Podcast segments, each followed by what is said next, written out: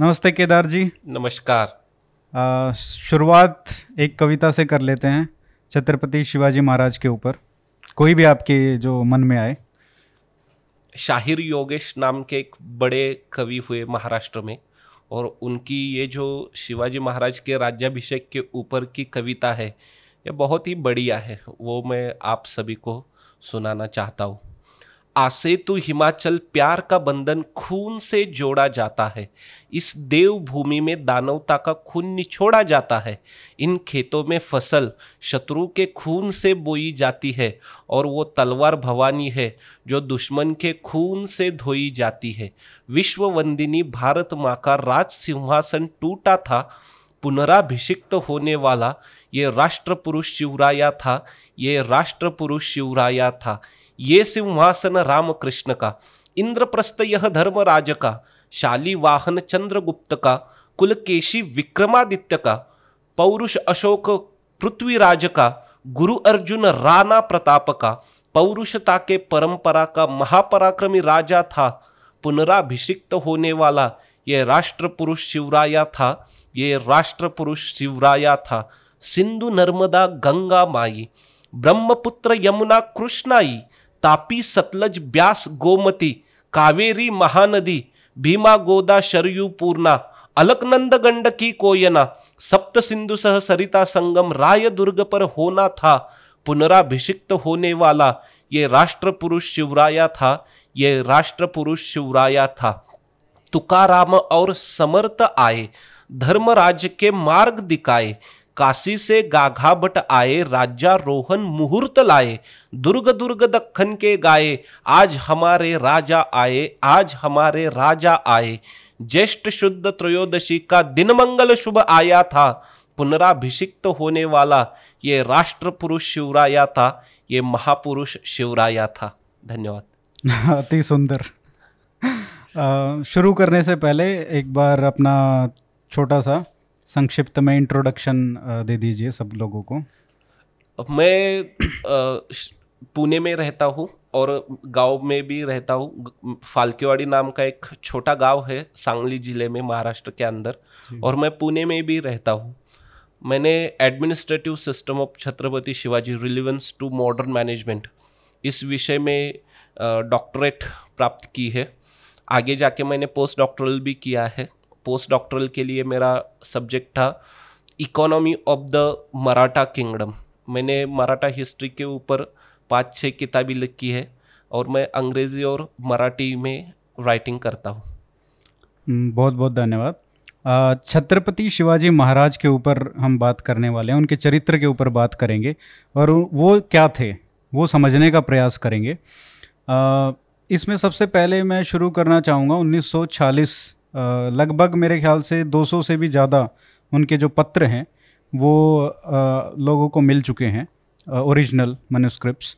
तो उन्नीस सोलह सौ चालीस का जो पत्र है वो पहला पत्र हमको मिलता है शायद, है ना? हाँ। तो उसमें क्या खास था और क्या उसको ये कहा जा सकता है कि जो शिवाजी महाराज का जो कार्यकाल है, एक राजा महाराजा के जो उनका आ, हिंदवी स्वराज्य की जो स्थापना है, क्या वो वहाँ से मानी जा सकती है? हाँ, ऐसा हम कह सकते हैं। उस पत्र की जो तारीख है वो अट्ठाईस जनवरी सोलह सौ छियालीस है। शिवाजी महाराज के राज्य की भूमिका क्या थी वो भी हमें उस खत से पता चलता है।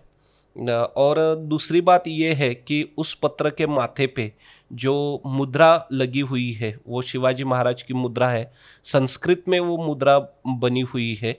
ये भी एक रोचक बात है। हाँ, और उस समय सभी उनके जो पिताजी थे शाहजी राजे, उनकी जी उनकी जो माताजी थी जिजा माता आऊ साहेब, और उनके बाकी सभी सेवक जो थे एडमिनिस्ट्रेटिव ऑफिशियल्स थे शाहजी राजे के, इन सभी की मुद्राएं फारसी में बनी हुई थी।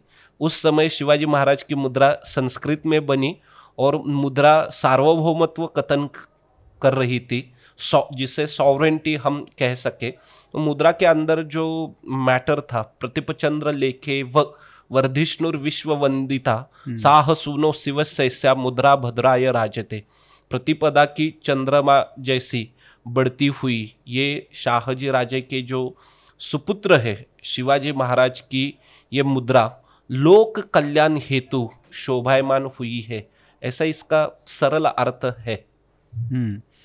ये जो संस्कृत में आया, उस समय अगर हम मराठी की बात करें तो उसमें बहुत सारे जो त्रुटियां कह कह लीजिए या फारसी वर्ड बहुत होते थे, लेकिन शिवाजी महाराज के जो कार्यकाल रहा महाराजा के तौर पे उसमें लगभग तीस साल के अंदर अंदर बहुत बदलाव मराठी भाषा में हमको देखने को मिला। उसके ऊपर थोड़ा बताइए वो, क्योंकि हमको ये पहले ही पत्र में ये देखने को मिल जाता है कि वो क्या चाहते थे, हाँ, किस तरफ वो जाना चाहते थे और वो उन्होंने अचीव कैसे करके दिखाया, क्योंकि आजकल बहुत सारी डिबेट्स हो रही हैं भाषा के ऊपर कि ये भाषा ऐसे नहीं होनी चाहिए या ऐसे नहीं होनी चाहिए, सबको ऐसे बोलना चाहिए। तो वो मैं जानना चाहता हूँ कि कैसे एक एडमिनिस्ट्रेटर जो है वो बदलाव ला सकता है भाषा में अपने ही समय में। क्या है, भारत में आ, भारत के ऊपर जो भी आक्रमण हुए, एक आक्रमण भाषा के रूप में भी था और फारसी जो थी वो भारत की एडमिनिस्ट्रेटिव लैंग्वेज हो चुकी थी। सभी लोग फारसी में एक दूसरे के साथ पत्र व्यवहार करते थे, उनका कॉरस्पॉन्डेंस चलता था। शिवाजी महाराज ने ये बात जान ली कि आज हम सार्वभौमत्व की बात कर रहे हैं, लेकिन हमारी भाषा, इस भाषा के आक्रमण कारण, फारसी का आक्रमण है, अरबी का आक्रमण है, इन दो भाषाओं के कारण हमारी भाषा दूषित हो गई है, उसे शुद्ध करना पड़ेगा। अगर हम देखें सोलह सौ छियालीस से सोलह सौ पचास के बीच का हम एक खत ले लें तो उस खत में जितने भी शब्द हैं उस शब्द से प्रमाण मिलाया जाए तो फारसी शब्दों का जो प्रमाण है वो लगभग सत्तर अस्सी प्रतिशत बढ़ गया था मराठी में। मराठी में एक खत मराठी में, लेकिन फारसी या अरेबिक शब्द उसका प्रमाण जो जो भी शब्द है उससे मिलाया जाए तो वो लगभग अस्सी प्रतिशत तक बढ़ गया था।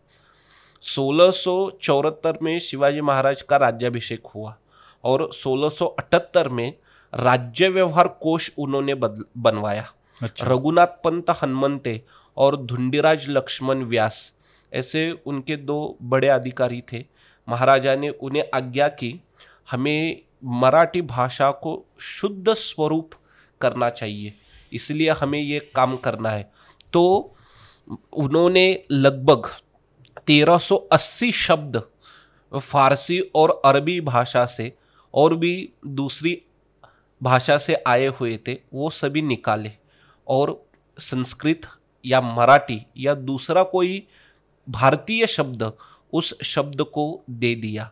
ये उनका जो कार्य है वो कहाँ से कहाँ तक चला। अगर हम ऐसा मान ले कि सोलह सौ छियालीस में ये मूवमेंट शुरू हुई भाषा शुद्धि की, तो एक मूवमेंट का फल मिलने के लिए लगभग बत्तीस साल उन्हें कष्ट उठाने पड़े और वो काम करते रहे बिना थके बिना रुके। महाराजा काम करते रहे और सोलह सौ अठहत्तर में राज्य व्यवहार कोष बना। मैं आपको दो पंक्तियां सुनाता हूँ जो खत उनके ऑफिस से जाते थे। उनकी शुरुआत ऐसी होती थी, अजरक्त खाने राजश्री शिवाजी राजे दाम दौलत हो बजानिब हाल व इस्तकबाल देशमुखान व कारकुनान परगना पूना बिदानत के शहूर सन इसने सबैन व अलफ। लोगों को कुछ भी समझ में नहीं आएगा, मराठी लोगों को भी कुछ समझ नहीं आएगा कि ये क्या चल रहा है। और एक पत्र का मैं शुरू का हिस्सा भाग थोड़ा सा बताना चाहता हूँ। इज्जत व रफाअत दस्तगाह शहमत व सुजाअत इंतकबाल इकबाल व इजलाल हमरा सैद अजम सैद सुल्तान सूबेदार परगना वाई अर्जी शिवाजी राजा सालाम सलामती। लोगों को कुछ भी समझ में नहीं आएगा कि इसका अर्थ क्या है। यह सब कुछ शिवाजी महाराज ने बदल दिया। स्वस्ति हिंदी हिंदू संस्कृत में एक मंगलदायी शब्द है। श्री राज्याभिषेक शक एक आनंद नाम संवत्सरे ये दिनी श्री राजा शिव छत्रपती स्वामी यांनी आज्ञा केली ऐसी जी, यानी कि इस दिन राजा शिव छत्रपति स्वामी इन्होंने आज्ञा की, ऐसा कुछ लोगों के समझ में आए, ऐसे खत निकलने लगे। और उसका परिणाम क्या हुआ, सोलह सौ छिहत्तर के बाद अगर हम एक पत्र ले ले तो जो मराठी शब्दों का प्रमाण बीस तीस प्रतिशत तक नीचे आया था, वो मराठी शब्दों का प्रमाण अस्सी बयासी प्रतिशत के भी ऊपर चला गया। तो पूरा रिवर्स हो गया, पूरा रिवर्स हो गया, अस्सी बीस से बीस अस्सी हो गया। हाँ, आज हम लैंग्वेज रिफॉर्मेशन की बात करते हैं, भाषा शुद्धि की बात करते हैं। तो हमारे भाषा के ऊपर जो आक्रमण हुआ फारसी और अरबी का, अंग्रेजी का भी हुआ, इ, इन सभी भाषाओं को हमें शुद्ध करना पड़ेगा, उसके लिए काम करना पड़ेगा और सभी लोगों को ये बात ध्यान में रखनी पड़ेगी। तो शिवाजी महाराज की जो राज्य की कल्पना क्या थी, पहले राज्य से शुरू कर देते हैं और हाँ। प्रजा के ऊपर भी बाद में आएंगे कि उनकी हाँ। प्रजा की क्या कल्पना थी, पर राज्य की क्या कल्पना थी उनकी? नहीं, उनकी राज्य की जो कल्पना थी, अगर हम उनके खत देखें तो हमें ये बात साफ पता चलती है कि उन्हें जो राज्य करना था वो केवल और केवल प्रजा के लिए राज्य करना था। प्रजा की भरभराट हो, प्रजा समृद्ध हो, प्रजा सुखी रहे, इसी के लिए उन्हें काम करना था। क्या है, भारत में हमारी हिंदू संस्कृति में राजा को उपभोग शून्य स्वामी कहा गया है।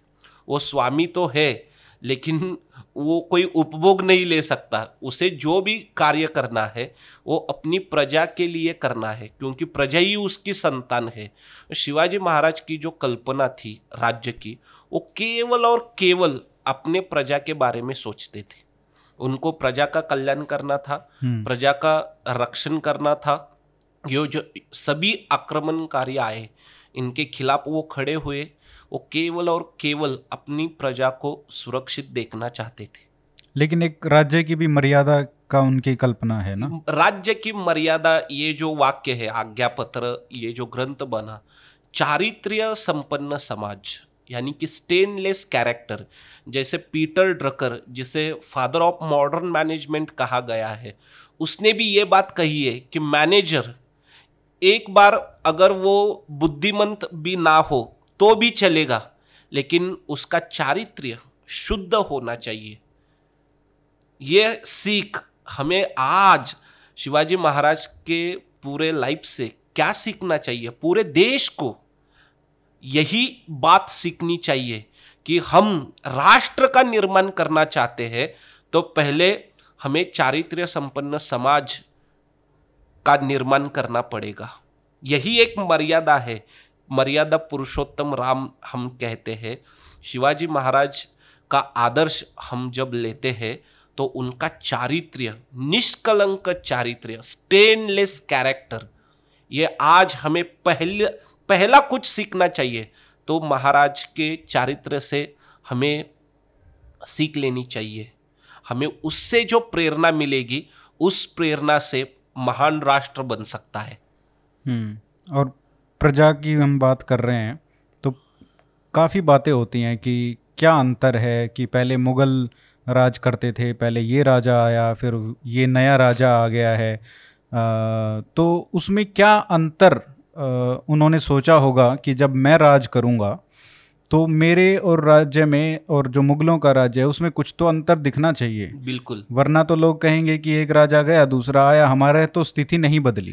और ये लोग आज भी कहते हैं कि शिवाजी महाराज में ऐसा क्या था कि आप लोग इतना यू नो गुणगान करते हैं। हाँ। तो वो पहले ऐसे राजा करते थे, वो, वो तो सोचते ही नहीं थे किसी का, अपना वो करते थे।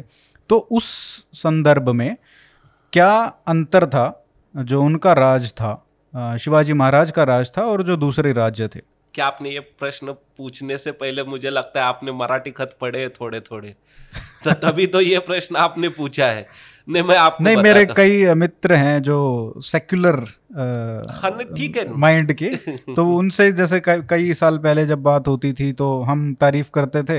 हाँ। और वो ये पूछते थे कि क्या फ़र्क पड़ता है कि वो भी ऐसे ही राजा करते राज करते थे, ये भी ऐसे ही राज करते थे, सब लोग ऐसे ही राजा होते हैं। नहीं, तो नहीं। वो एक अंतर बताना जरूरी है। हाँ, मैं आपको बता मैं आपको तीन खत बताता हूँ, ऐसे मैं आपको बहुत सारे बताऊँगा लेकिन तीन ये महत्वपूर्ण है। एक जो है वो सोलह सौ बासठ में लिखा है, सरजेराव जेधे नाम का उनका एक अधिकारी था, उससे ये खत लिखा है। इस खत लिखने का कारण अलग है। शायस्ता खान जो औरंगजेब का मामा था वो तीन साल तक पुणे में रहा, लाल महल वहाँ पे वो रहता था। उसके जो सैनिक थे मुगल सैनिक वो महाराष्ट्र में इधर उधर घूमते, प्रजा में हड़कंप मच जाती, प्रजा के ऊपर वो आक्रमण कर देते, उनका जो भी बचा कुचा है वो छीन के ले आते। ऐसे ही शायस्ता खान के सैनिक उस क्षेत्र में चले गए। तो जैसे ही ये बात महाराजा को पता चली कि मुगल सैनिकों ने भोर क्षेत्र में आक्रमण किया है, वहाँ एक गांव है, मोटा गांव, शहर है, वहाँ उन्होंने आक्रमण किया है मुगल सैनिकों ने, तो शिवाजी महाराजा ने सरजेराव जेधे से कहा कि मुगल अब तुम्हारे क्षेत्र में आ गए हैं, अब ये तुम्हारी जिम्मेदारी है कि मुगलों से अपनी प्रजा का रक्षण करना।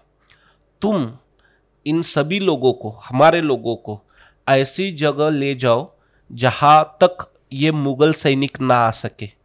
पहाड़ों पे जाओ, ऊंची जगह जाओ, कहीं पे भी जाओ, लेकिन इस बात का ध्यान रहे कि मुगल वहाँ तक ना आए, हमारी प्रजा को वो बंदी ना बनाए और बंदी बना के वो ले जाए। उनके मन में एक ही विचार चल रहा है और वो विचार ये है अपनी प्रजा की सुरक्षा करना। ये पहला खत हुआ। दूसरा खत मैं आपको बताता हूँ।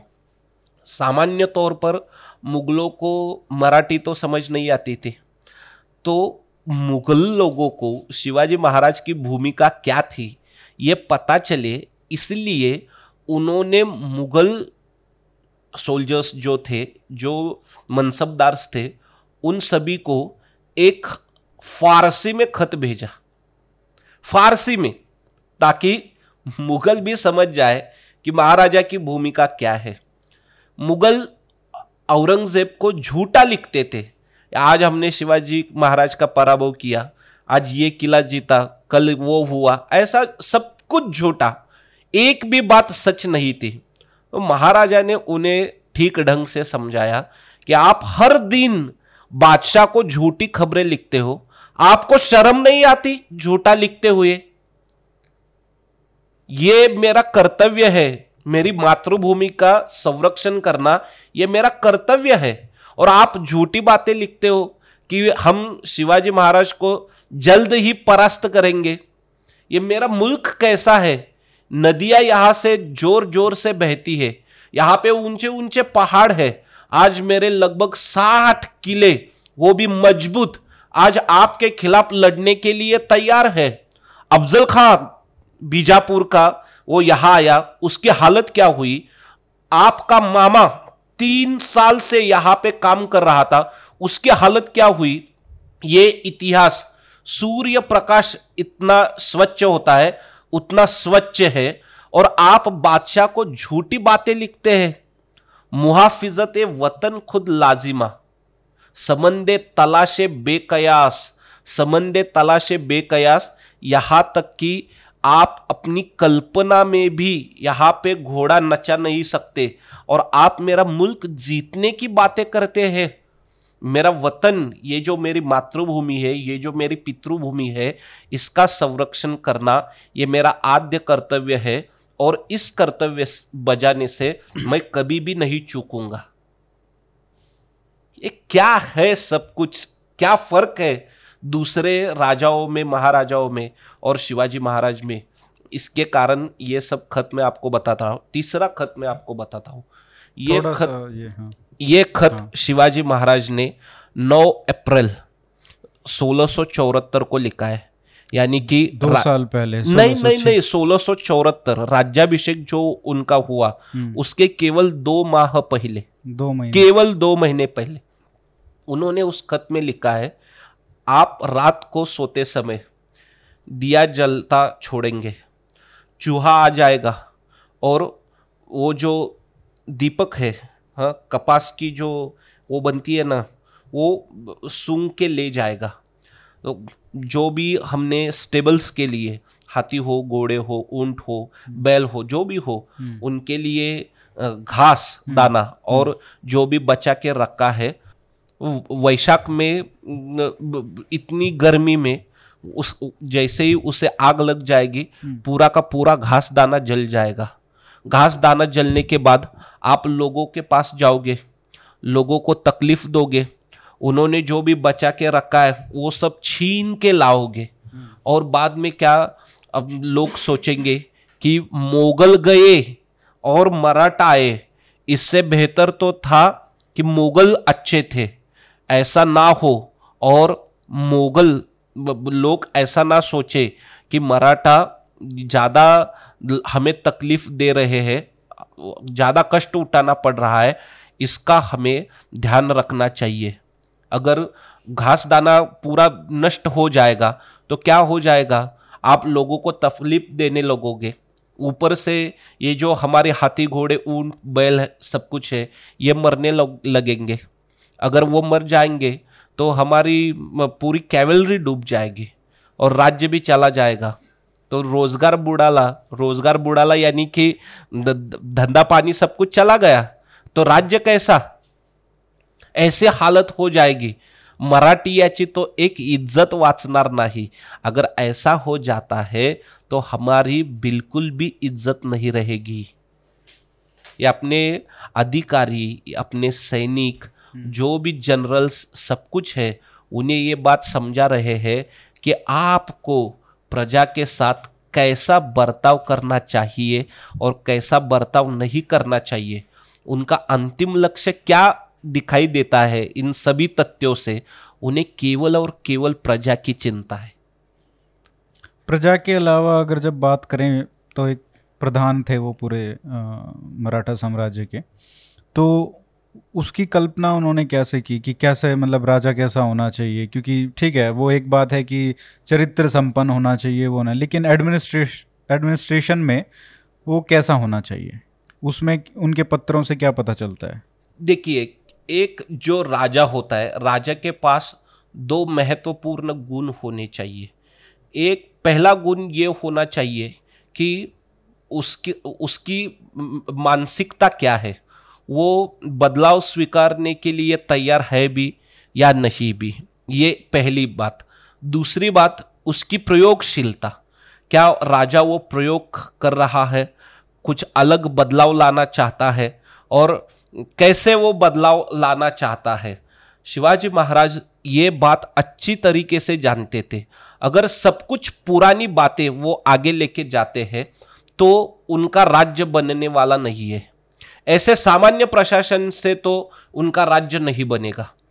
उनको एक बार ये ये एक बात ध्यान में आई कि कुछ नई चीज़ें लानी है, लेकिन वो कितनी नई चीज़ें लाए इसके ऊपर भी उन्हें ध्यान देना था। क्योंकि अगर वो बिल्कुल सब कुछ नया लाते तो लोग तो तैयार नहीं थे सब कुछ नया स्वीकारने के लिए। तो उन्होंने क्या किया कि कितना पुराना आगे चलाया जाए और कितना नया लाया जाए, इसका जो एक परफेक्शन था, सामंजस्य बनाया बिल्कुल। और उसी से उनकी महानता बनती है कि एक एडमिनिस्ट्रेटर को क्या करना चाहिए। रिफॉर्मेशन, सिस्टम रिफॉर्मेशन का जो कार्य होता है वो ज़्यादा क्या कहे कि हार्ड होता है, और उस सिचुएशन को रूलर किस तरीके से हैंडल करता है उसी के ऊपर उसका आगे का जो भी उसकी मूवमेंट होती है वो बनी रहती है। ये बातें अगर हम शिवाजी महाराज के खत पढ़े, बार बार पढ़े, तो ये हमें दिखाई देता है कि इन्होंने एक ठीक ढंग से अच्छा बैलेंस किया कि कितनी पुरानी बातें हमें आगे ले जानी है, कितनी नई लानी है, और इसका एक अच्छा कॉम्बिनेशन बने और एक प्योर सिस्टम बने। वो सिस्टम कैसी हो, सिस्टम ऐसी हो जो सामान्य लोगों के काम आए, अधिकारियों के भी काम आए और राज्य के भी काम आए। ये सिस्टम किसी को भी तकलीफ ना दे, ऐसी सिस्टम उन्होंने बनाई। लेकिन इसमें एक बात ये है कि उतना बड़ा उनका कद था, इतने बड़े वो थे, उन बहुत लोग मानते थे, उनके जो मंत्री थे, तो एक स्वाभाविक बात है कि जब इतना वाइब्रेंट कैरेक्टर जिसका जिस राजा का हो, उसके सामने बात करने से या उसको सलाह देने से लोग कतराते होंगे शायद। तो वो कैसे मैनेज करना उस चीज़ को कि जो आप आसपास जो बुद्धि वाले लोग हैं, एक तो उनका चयन, क्या वो उनको अपने पास रखते थे ऐसे ऐसे लोगों को, और क्या उनकी सुनते भी थे? क्योंकि हाँ, जब ऐसा इतना बड़ा कद हो तो शायद शि, शिवाजी महाराज से कोई भी आसानी के आराम से आसान से उनके साथ बातचीत करता था। जो क्रॉनिकल्स है, क्रॉनिकल्स अगर हम पढ़े या अगर हम अंग्रेजी खत पढ़े या पोर्चुगीज खत पढ़े या डच खत पढ़े तो हमें साफ पता चलता है कि कोई भी आदमी हो वो शिवाजी महाराज के साथ आराम से बात कर सकता था। तो वो सहजता कैसे बनाते थे? नहीं, वो सहज वो सहज डायलॉग्स जो होते थे वो सहज ही होते थे, वो सभी लोगों के लिए वो उपलब्ध थे, सभी लोगों से वो मिलते थे और प्रजा के लिए तो वो हमेशा के लिए उपलब्ध थे। उनके जो खत है, उन खतों में उन्होंने जो महत्वपूर्ण वाक्य लिखे हैं, अगर हम उन वाक्यों के ऊपर ध्यान दें तो हमें पता चलता है कि शिवाजी महाराज किस पद्धति से ये जो डायलॉग करते थे। और उनका एक क्या होता है कि डिसेंट्रलाइजेशन की जब बात आती है, डिसेंट्रलाइजेशन तभी हो सकता है जब हम दूसरे लोगों के ऊपर विश्वास दिखाएं। मैं आपको एक बात बताता हूँ, शिवाजी महाराज ने सिकंदर आदिल शाह से एक बार कहा, क्या हुआ, दिलीर खान ये जो मुगल मनसबदार था, बड़ा था, उसने सोलह सौ उन्यासी में विजापुर के ऊपर हमला बोल दिया और पूरे विजापुर को घेर लिया। तो विजापुर के लोगों ने शिवाजी महाराज को खत लिखा और उनसे सहायता मांगी। शिवाजी महाराज ने कहा कि ठीक है, मैं आपकी सहायता करूंगा, मैं पाँच हज़ार सैनिकों के साथ सिकंदर आदिल शाह से मिलने आ रहा हूँ। तो सिद्दी मसूद उस समय विजापुर का वजीर था, तो सिद्दी मसूद ने कहा कि आप बादशाह से मिलने तो आ जाइए, लेकिन पाँच हज़ार सैनिकों के साथ मत आइए, केवल पाँच सौ सैनिकों के साथ आइए। तो उनके एक मंत्री थे, उनका नाम था मोरोपंत पिंगले, उन्होंने शिवाजी महाराजा से कहा कि महाराज ठीक है, आज हम एक हो गए हैं तो हम उन्हें मिलने जा रहे हैं, लेकिन क्या पता कि हमारी और उनकी पुरानी दुश्मनी है और लगभग बीस साल से तीस साल से हम उनके साथ झगड़ रहे हैं, जूझ रहे हैं। अगर उनके मन में कोई भी गलत विचार आ जाए और वो कुछ गलत करे तो हमें उनसे नहीं मिलना चाहिए। तो महाराजा ने उनकी बात सुन ली। यही एक राजा होता है कि उसे क्या ठीक है क्या गलत है इसकी जान पहचान होनी चाहिए। और आज्ञापत्र ये जो ग्रंथ है उस ग्रंथ में भी लिखा है, कार्यभागी बुद्धिमंत असतील त्यास पुसावे। ये जो जीनियस लोग होते हैं उनको साथ में रखना चाहिए, उन्हीं से राज्य बनता है। ये जीनियस ऊपर से नहीं टपकते, ये पैदा नहीं होते, ये समाज में बिखरे होते हैं, इनको ढूंढना पड़ता है। जैसे हम हीरा बनवाते हैं, उनको एजुकेशन सिस्टम से तैयार करना पड़ता है और बाद में राष्ट्र के काम उन्हें लगवाना पड़ता है, तब भी आपका राज्य बनता है। यही शिवाजी महाराज ने सभी लोगों को सिखाया है कि ये आप कीजिए, ये जीनियस जो है उन्हें ढूंढ निकालिए, वही आपका राज्य चलाएंगे, वही आपका राज्य चलाने के काम आएंगे, वही आपका राज्य बढ़ाएंगे। एक आदमी तो लीडरशिप और जनरलशिप ये काम तो शिवाजी महाराज करते, लेकिन किन लोगों को साथ में लिए, किन लोगों की सहायता लिए उन्होंने ये सब किया, उन लोगों का योगदान, उनका कंट्रीब्यूशन भी महत्वपूर्ण है।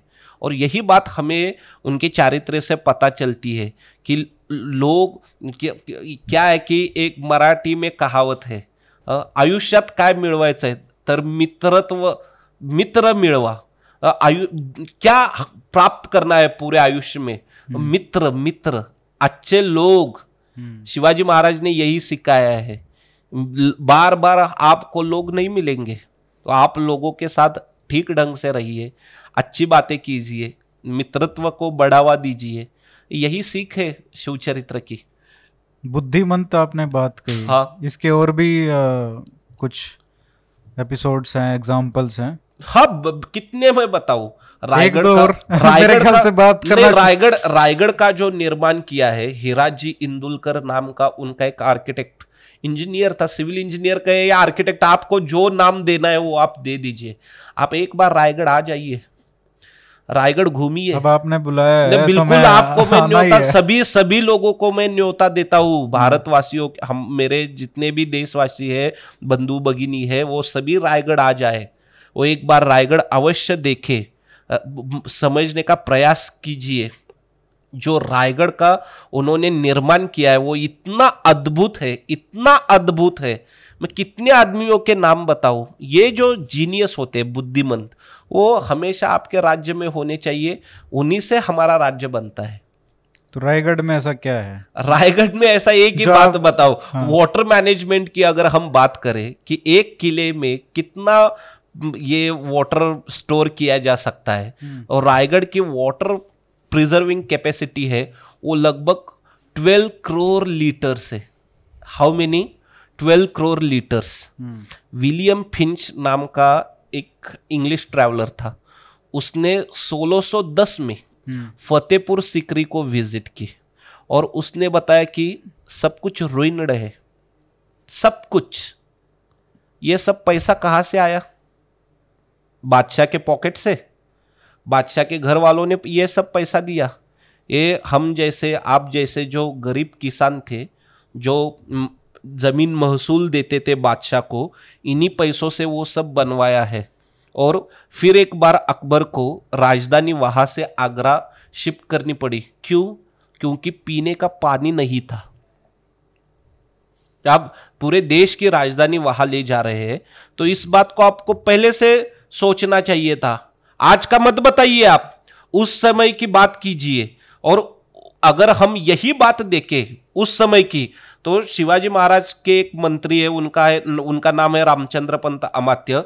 उन्होंने जो ग्रंथ लिखा है आज्ञापत्र, उसमें एक ही वाक्य है, वो वाक्य ये है, आदि उदक पाहून मग गढ़ बांधावा। यानी कि पहले पानी की व्यवस्था कीजिए, बाद में वहां पे दुर्ग, किला, फोर्ट बनवाइए। अलग अलग सोच है, तो लोगों को जो ठीक लगे वो लोग ले लीजिए। मैं ऐसा नहीं कह रहा हूं कि सब कुछ हमसे ही लीजिए, लेकिन ये जो बुद्धिमंत है, ये राजगढ़ क्या है, रायगढ़ क्या है, प्रतापगढ़ क्या है, आ, एक सोच होनी चाहिए राज्यकर्ताओं को। हमारे शत्रु कौन है? देखिए, पोर्चुगीज है, पोर्चुगीज गोवा में बसे हुए हैं। अगर पोर्चुगीज लोगों के ऊपर नियंत्रण रखना है तो हमें कुछ करना पड़ेगा। पोर्चुगीज लोगों के ऊपर नियंत्रण रखने के लिए शिवाजी महाराज ने सिंधुदुर्ग सी फोर्ट, उसका निर्माण किया। सिटीज ऑफ जंजीरा, उनका कार्य क्या है? पूरे कोस्टल एरिया में लोगों को धमकाना, उन्हें मारना पीटना, सब कुछ जलाना। यहाँ के लड़कियाँ, लड़के, औरतें, इनको उठाना, अरब राष्ट्र में ले जाना, वहाँ पे गुलाम बना के बेच डालना। इन सभी गतिविधियों को, ये दुष्ट गतिविधियों को अगर हमें अंकित करना है, उसके ऊपर नियंत्रण रखना है, तो एक उस जलदुर्ग की आवश्यकता थी। तो जंजीरा, उसके पास में ही उन्होंने पद्मदुर्ग बनवाया, सी फोर्ट। और अंग्रेज है मुंबई में, मुंबई के जो अंग्रेज है उनके ऊपर नियंत्रण रखने के लिए बिल्कुल सामने खंडेरी जलदुर्ग बनवाया, खंडेरी। और और भी सारे कोस्टल फोर्ट्स बनवाए, पहले जो बने हुए थे वो नियंत्रण में ले लिए, और एक अलग व्यवस्था बनवाई। नेवी, किस लिए नेवी? ये जो नेवी, सब नेवी के ऊपर भी बात करेंगे, हाँ। लेकिन जो फोर्ट्स हैं, हाँ, वहाँ पे जो फोर्ट्स हैं और जो हम यहाँ पे देखते हैं, चाहे राजस्थान में हो गए, उनमें क्या जो बनाने की जो कला है, हाँ, उसमें भी कुछ अंतर है? एक तो स्थितियां भी हैं, एक पहाड़ों हाँ। पे बनाएंगे और एक नॉर्मल प्लेन्स में बनाएंगे हाँ। तो फर्क पड़ेगा हाँ। लेकिन क्या वो बुद्धिमंत जो आपने बात कही, क्या वो उसमें जो कि, कि, किलों का निर्माण है उसमें भी दिखती है? पहाड़ों पे फोर्ट्स बनवाना ये तो अलग ही बात है। और वो क्या होता है कि जैसे आपको जगह उपलब्ध हो जाती है उस हिसाब से आपको वो फोर्ट्स बनवाने पड़ते हैं। बाकी फोर्ट्स के जो फीचर्स रहते हैं वो कॉमन ही रहते हैं, जैसे मरलॉन्स हो, लूपहोल्स हो, एम्ब्रेसियर हो, या कर्टन वॉल या रैम्पार्ट हो, बैशन या टॉवर हो, गेटवेज हो, बार्बिकन्स हो। लेकिन क्या है कि जब हम पहाड़ों पे फोर्ट्स बनवाते हैं तो पहले पानी का सोचना पड़ता है, availability of water. We can not build forts without availability of water, ये एक बात है। तो पहले पानी ढूंढ निकालिए, अगर पानी मिल जाता है तो वहाँ पे फोर्ट बनता है। जिस दूसरी बात है जकीरा, जकीरा यानी कि supply of granary and other things on the fort. इतने ऊंचे पहले से ही वो ऊपर है तो जो भी ग्रेनरी हो या सब कुछ जो जो भी दिन में पोर्शन लगता है वो सब वहाँ पे पहुँचाना और उसका ठीक ढंग से एडमिनिस्ट्रेशन चलाना, तो अधिकारियों को वहाँ पे डिप्यूट करना, उसका समय देखना, ये जो सब बातें हैं इसके ऊपर थोड़ा ध्यान देना पड़ता है। तो ये बातें महत्व रखती है कि लैंड फोर्ट्स और हिल फोर्ट्स की बात ही अलग है। हिल फोर्ट्स जीतने में बड़ी कठिनाइयाँ पैदा होती है। आप लैंड फोर्ट्स झट से जीत सकते हैं लेकिन हिल फोर्ट्स आप जीत नहीं सकते। Long range, availability of long range cannons and ammunitions, कितने दूर तक आपकी तोहफे अटैक कर सकती है ये भी ध्यान में रखना पड़ता है। तो हिल फोर्ट्स की एक बात ही अलग है। दूसरी बात क्या है, अगर हम भारत का सोचे तो भारत के दो हिस्से हो जाते हैं, northern Indian plains like that shoe of horse, ये जो पेशावर से शुरू होता है और नीचे ढाका तक जो ग्रीन बेल्ट जाता है वो बिल्कुल प्लेन है। अगर यहाँ पे हमें ये युद्ध जीतने हैं तो हमारे पास इन्फेंट्री होनी चाहिए और आर्टिलरी होनी चाहिए। देश के बीच में और पीठ में से, ना कि बीच में से, देश के पीठ में से विंध्य पर्वत रेंजेस रन्स करती है और नर्मदा नदी अमरकंटक में उसका उगम होता है और वो बहती बहती ये गुजरात में सिंधु सागर को मिल जाती है। और नर्मदा नदी और विंध्य रेंजेस, इनके कारण भारत के दो भाग हुए हैं। जो नॉर्थन इंडियन प्लेन्स है उसे हिंदुस्तान कहा जाता था मध्ययुगीन भारत में, और सदर्न पेनिनसुला को दक्कन कहा जाता था। अब आप दक्कन में आएंगे तो आपको ऊंचे ऊंचे पहाड़, छोटी नदियाँ लेकिन गति से बहती हुई आपको दिखाई देगी। अगर आपको डेक्कन में, दक्कन में युद्ध जीतने हैं तो आपको लाइट कैवेलरी चाहिए थी, लाइट कैवेलरी के बिना आपका काम नहीं चलता था। और ये जो फोर्ट्स, किले बनवाए हैं वहाँ के रूलर्स ने, इसका अगर हम अध्ययन करें तो इतने ऊंचे ऊंचे पहाड़ों पे बने हुए ये किले, ये जीतना बहुत ही मुश्किल था, बहुत ही यानी कि बहुत ही। मैं आपको बताता हूँ, औरंगजेब को मराठाओं के दस या पंद्रह किले जीतने में उसके लगभग छः से सात वर्ष निकल गए, ऐसे ऐसे निकल गए।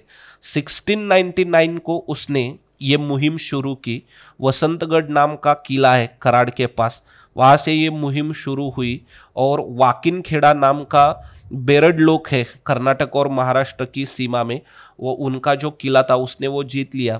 ज़्यादा से ज़्यादा पंद्रह या बीस, इतने किले जीतने में लगभग ये छः सिक्स सेवनटीन सिक्स तक वो जूझता रहा, केवल पंद्रह या बीस, और उसमें से इम्पोर्टेंट कितने हैं, आठ या नौ, बाकी सब सेकेंडरी फोर्ट्स है।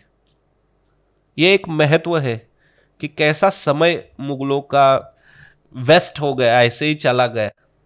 और औरंगजेब तो मेरे ख्याल से चालीस साल, तीस साल महाराष्ट्र में हाँ। महाराष्ट्र में तो वो लगभग चालीस साल रहा, चालीस साल रहा हाँ। और अपने फिर एक बार आने के बाद दिल्ली में, हाँ, दिल्ली से महाराष्ट्र जाने के बाद फिर वापस वापस लौट नहीं आया, वापस लौट नहीं पाया।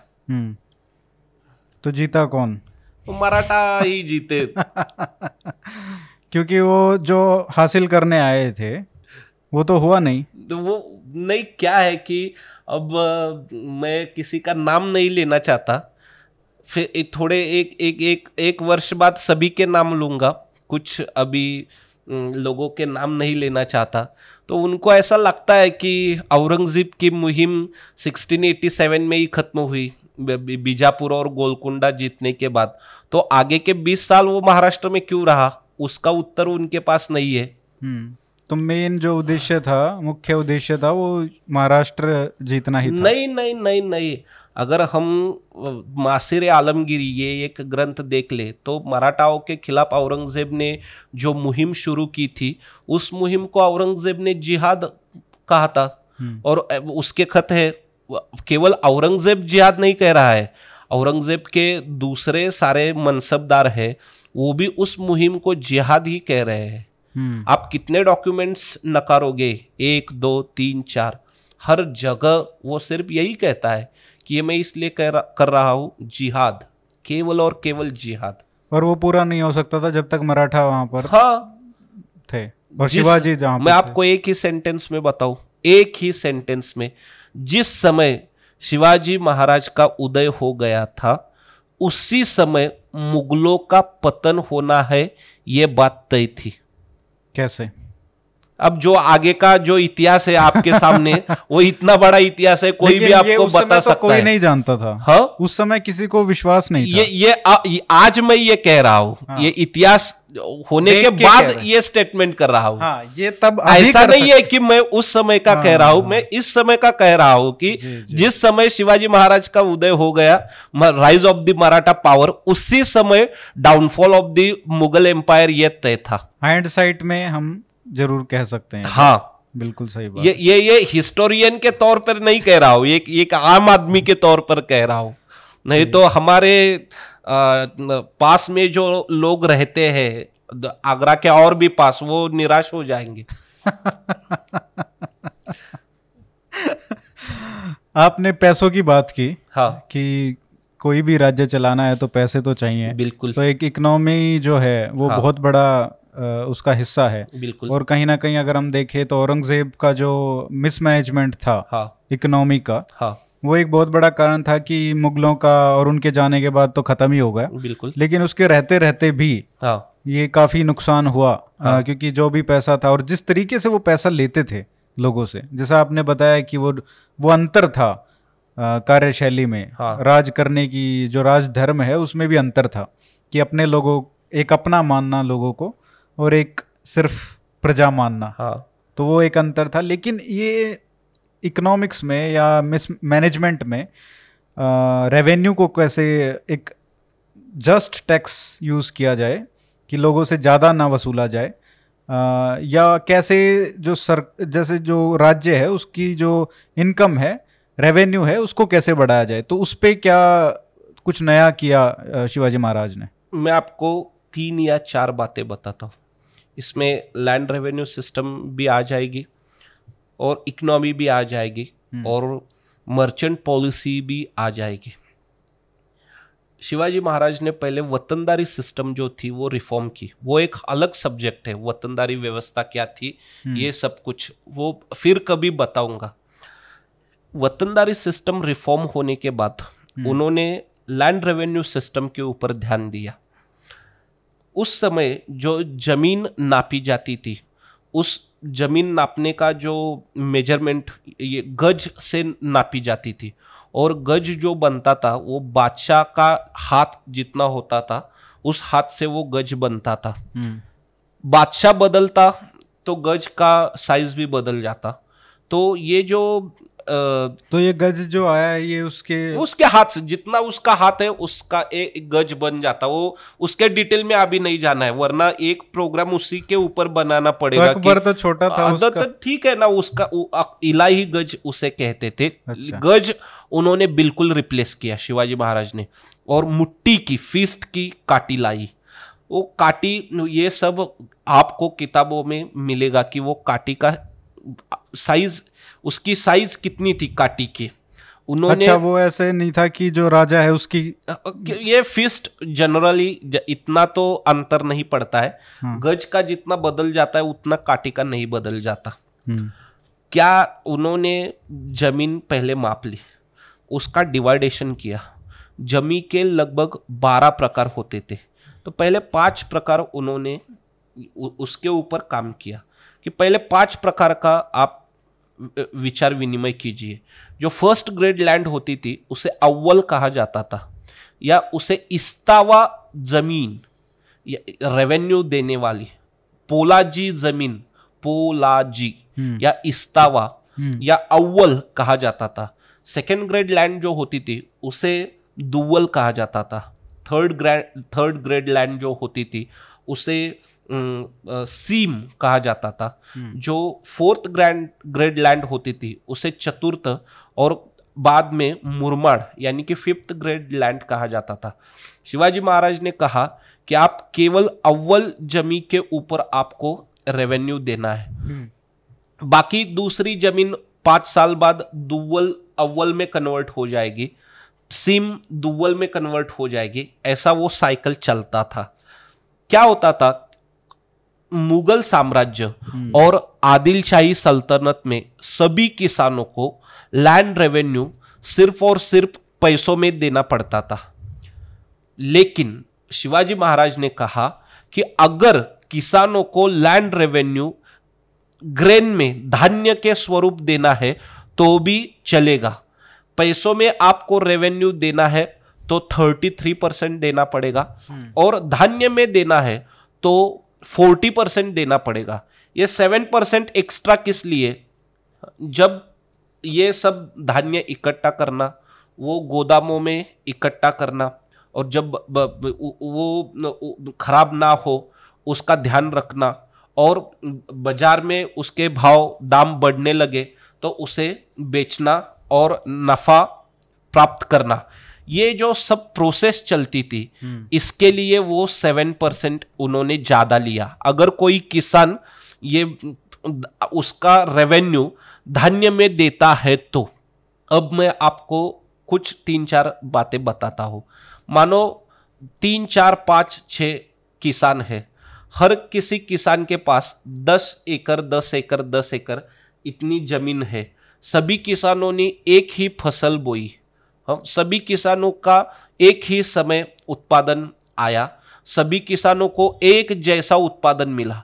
अगर हमें रेवेन्यू पैसों में देना है तो हमें क्या करना पड़ेगा, हमारा प्रोडक्शन तुरंत बाजार में बेचना पड़ेगा।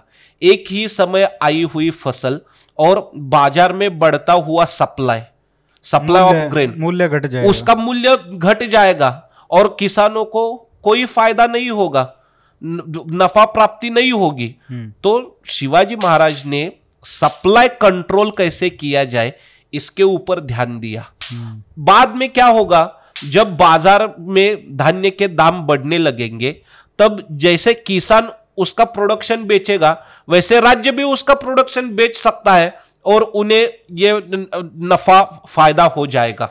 दूसरी बात बताता हूं, मानो किसी ने हमारे राज्य के ऊपर आक्रमण किया तो क्या होता, ये औरंगजेब किसी भी एक्सपीडिशन में, औरंगजेब कोई एक्सपीडिशन किसी के ऊपर सौंपता, मिर्जा राजा जयसिंह हो, शायस्ता खां हो, और भी कोई हो, कम से कम पचास या साठ हजार सैनिक, हाथी घोड़े ये सब कुछ अलग, केवल और केवल सैनिक पचास या साठ हजार होते।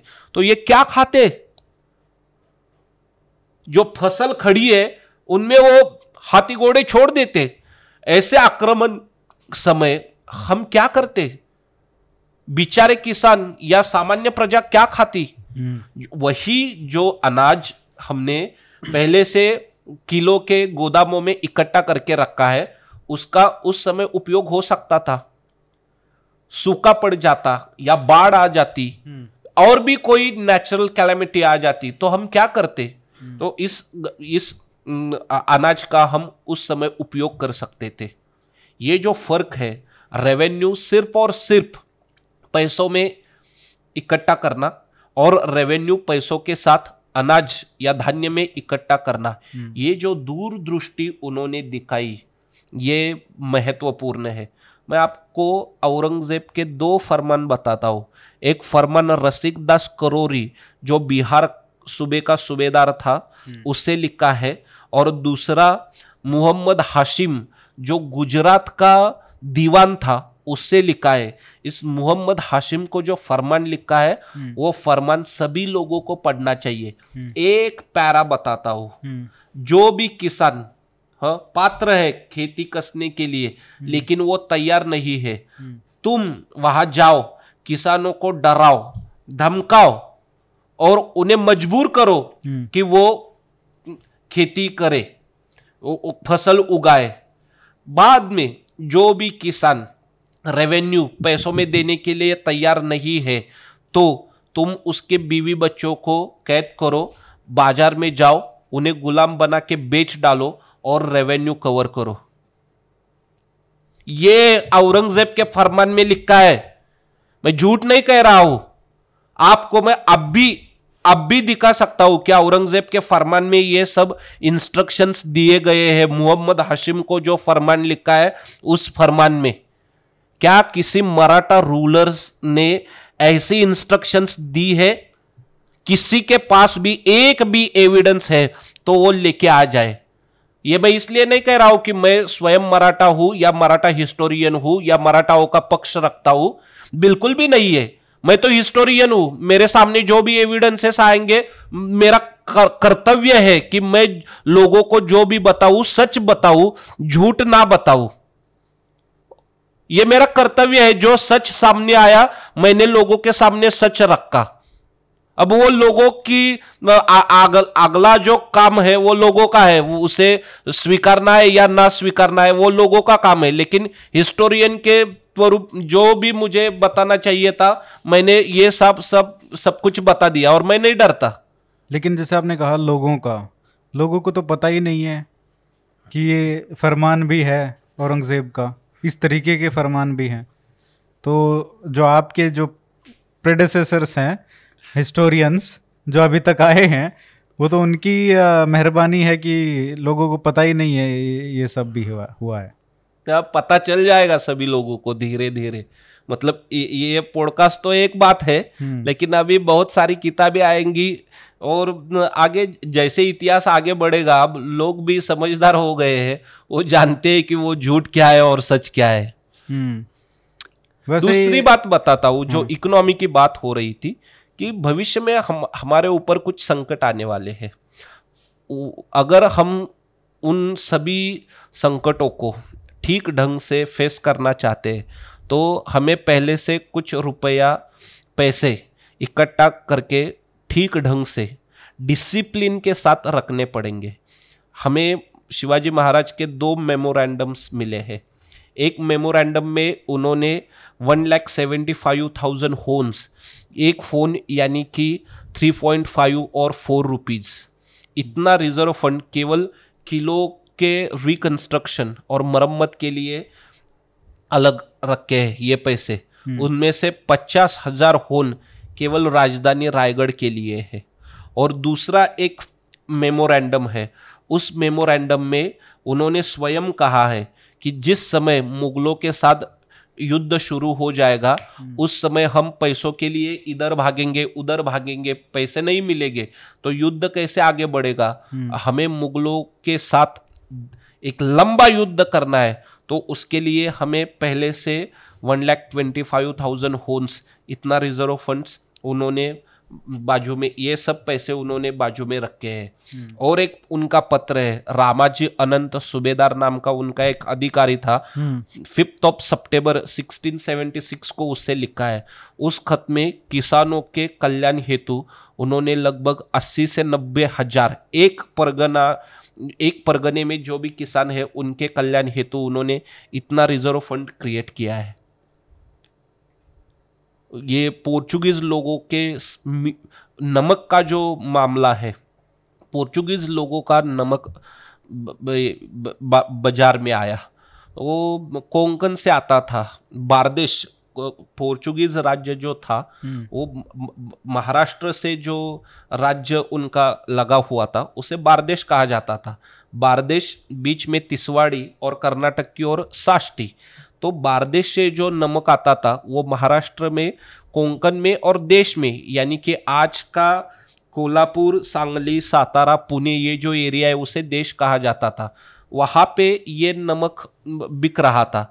नमक क्वाली उसकी क्वालिटी अच्छी थी और नमक की कीमत भी कम थी, तो सभी व्यापारी पोर्चुगीज नमक की ओर बढ़ गए और उन्होंने पोर्चुगीज नमक खरीदना शुरू किया।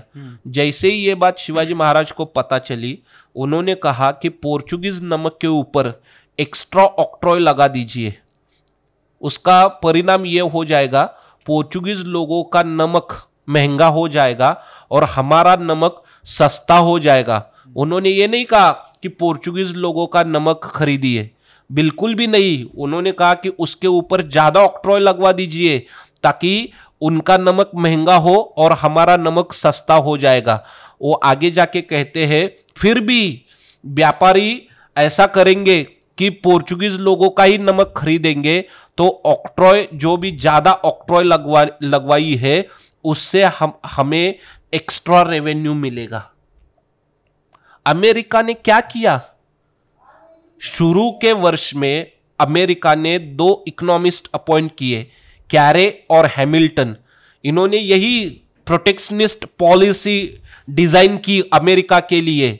और अठारह सौ चालीस में जर्मन इकोनॉमिस्ट जो था फ्रेडरिक लिस्ट, उसने जो थियरी डेवलप की, प्रोटेक्शनिस्ट थियरी, वही यही सोच लगभग एक सौ अस्सी साल पहले शिवाजी महाराज ने दिखाई थी। सात दिसंबर सोलह सौ इकहत्तर का उनका एक खत है कि हमें कैसे कदम उठाने हैं, हमें कैसे पॉलिसी डिजाइन करनी है। क्या किसी मुगल बादशाह ने ऐसा कुछ किया है? अगर किया है तो मुगल हिस्टोरियंस ऐसे डॉक्यूमेंट्री एविडेंसेस के साथ सामने आ जाए, बिल्कुल आ जाए, हम चर्चा के लिए तैयार हैं। आपने एक तो वो सुना होगा स्नेह आणि दंड, हाँ, तो वो एक मेरे को अच्छा उनका लगता है कि कैसे एक स्नेह है प्रजा के प्रति, आपने लोगों के प्रति, और कैसे जो दंड देना है उसके बीच में जो बैलेंस, हाँ, है। क्या है कि लोगों के साथ आपको प्यार से बातें करनी चाहिए। जैसे कुछ समय पहले कहा कि आप मित्रता कीजिए, लोगों के साथ ठीक ढंग से रहिए। राजा वही अच्छा होता है जो मीठी बातें कहता है। राजा को विनोद नहीं करना चाहिए। वि, विनोद जो भी कोई जोक्स वगैरह करता है वो व्यसन है, व्यसन। वो राजा को ऐसा नहीं करना चाहिए। राजा को अच्छी बातें करनी चाहिए, अपने प्रजा के साथ अपने संतान जैसा बिहेव करना चाहिए। स्टैंड अप कॉमेडियन नहीं होना, हाँ, तो ऐसा नहीं चलेगा। और यही सीख लेनी है। हम क्या सीखे शिवाजी महाराज के चरित्र से? आज ये सब बातें किसी को भी, ना ये स्कूल के बच्चे, ना केवल कॉलेज के स्टूडेंट या पीएचडी के विद्यार्थी, बल्कि हमारे सभी नेतागण भी शिवाजी महाराज के चरित्र से ये बात सीखे। अगर कोई आदमी चूकता है तो ठीक है, उसकी जो गलती है उस गलती को देखना चाहिए, वो गलती कितनी गहरी है, क्या कहे कि इम्पोर्टेंस उस, उसका कितना है। छोटी सी गलती है छोड़ दीजिए, थोड़ी बड़ी गलती है तो उसे समझाइए, लेकिन गलती ऐसी है कि आप उसे क्षमा नहीं कर सकते, आप उसे दंडित कीजिए। आप दंडित नहीं करोगे तो प्रशासन नहीं चलेगा। वसीलेबाजी बराबर शब्द है ना? नहीं, मेरे को नहीं पता क्या मतलब है। वसीले क्या, मैं भी नहीं जानता। मैं दर्शकों से क्षमा चाहता हूँ। वसीलेबाजी यानी कि बढ़ावा देना किसी को। मानो मैं राजनेता हूँ, मेरा आपसे कोई काम है तो आप, मैं आपका काम नहीं कर रहा हूँ, लेकिन आपका कोई मित्र है, वो मे, मेरे जान पहचान का है, तो आप उसके पास चले जाते हैं और उसे कहते हैं कि तुम मेरी उनसे बात करो। उसे वसीलेबाजी कहा जाता है मराठी में। अप्रोच, हाँ अप्रोच, जो भी आपको ठीक लगे, हाँ जैक जैक लगवाना, जैक लगवाना। तो ये जैक ये ऐसा नहीं चलेगा। अगर रा, हम रा, राज्यकर्ता ऐसा करते रहेंगे तो प्रशासन नहीं बनेगा। अगर आपको अच्छा प्रशासन बनाना है तो ये सब कंप्लीटली स्टॉप, नहीं चलेगा, बिल्कुल नहीं चलेगा। तो ये जो स्नेह और दंड, स्नेह, अपने लोगों को प्यार से मिलिए, उनके साथ अच्छी बातें कीजिए, मित्र बनाइए, दंडित जिसे दंडित करना है उसे दंड दीजिए। तो जो ये एक तो बात हो गई, पैसे की बात कर ली, इकोनॉमी की बात कर ली, लेकिन इसमें एक बात आती है कि जो आर्मी का जो ऑर्गेनाइजेशन है वो शिवाजी महाराज का कितना बेहतर था या कितना अलग था आ, उनके कंटेम्प्रेरीज जो आर्मीज़ थी उसके कंपैरिजन में, या उनके मराठा जो सक्सेसर्स थे उनके कंपैरिजन में भी। मेडिवल हिस्ट्री में आर्मी जो बनती थी, जो जागीरदार थे या मुगल मनसबदार थे, उनको सैन्य रखना पड़ता था। जागीरदार के अंडर जितनी भी आर्मी होती थी उतना उतनी उसे जागीर मिल जाती बादशाह से, लेकिन जागीर एक ऐसा ऑफिस था जो कभी भी वापस बादशाह वापस ले सकता था। जागीरदार दूसरा एक रिबेलियन करने की शंका हमेशा रहती थी कि जागीरदार किसी के खिलाफ रिबेलियन कर देगा। क्या होता था कि कोई भी ये मनसबदार हो या जागीरदार हो, उसके अंडर जो आर्मी होती थी उस आर्मी की जो सैलरी है उस जागीरदार को देनी पड़ती, और वो जो खर्चा है वो खर्चा जागीरदार कैसे निकालेगा उसके लिए उसे जागीर दी जाती। जागीर बादशाह कभी भी वापस ले सकता था, और जागीरदार को पूरे देश में या कहीं पे भी डिप्यूट किया जाता था, उसकी ट्रांसफर होती थी। जागीरदार एक राज्य को छोड़ के दूसरे राज्यों के साथ हाथ भी मिलाए तो उसकी पूरी आर्मी उसके साथ चलती थी। ये सब ड्रॉबैक्स शिवाजी महाराज जानते थे, और उन्होंने जागीर सिस्टम बिल्कुल भी शुरू नहीं की और कंप्लीटली एबॉलिश की। फिर ही कंप्लीटली फिनिश्ड जागीरदारी सिस्टम। ठीक है। और उन्होंने मनसबदारी सिस्टम भी नहीं अपनाई। मनसबदारी सिस्टम भी वही थी, किसी भी मनसबदार को दो अस्पा से है अस्पा दो रैंक दी जाती थी, दो अस्पा से अस्पा नहीं, एक जात रैंक और सवार रैंक। जात रैंक जो होती थी उससे आपका स्टेटस बनता था कि आपको सैलरी कितनी मिलनी है, और सवार रैंक जो होती थी उससे आपको कितना सैन्य रखना है। अगर आप अपनी ही जागीर में डिप्यूट किए गए हैं तो आपको सवार रैंक से सवार रैंक जितनी भी थी वन थर्ड सैनिक रखने पड़ते। अगर आप अपनी जागीर के बाहर डिप्यूट किए जाते तो आपको सवार रैंक जितनी थी उसके वन फोर्थ सैनिक रखने पड़ते।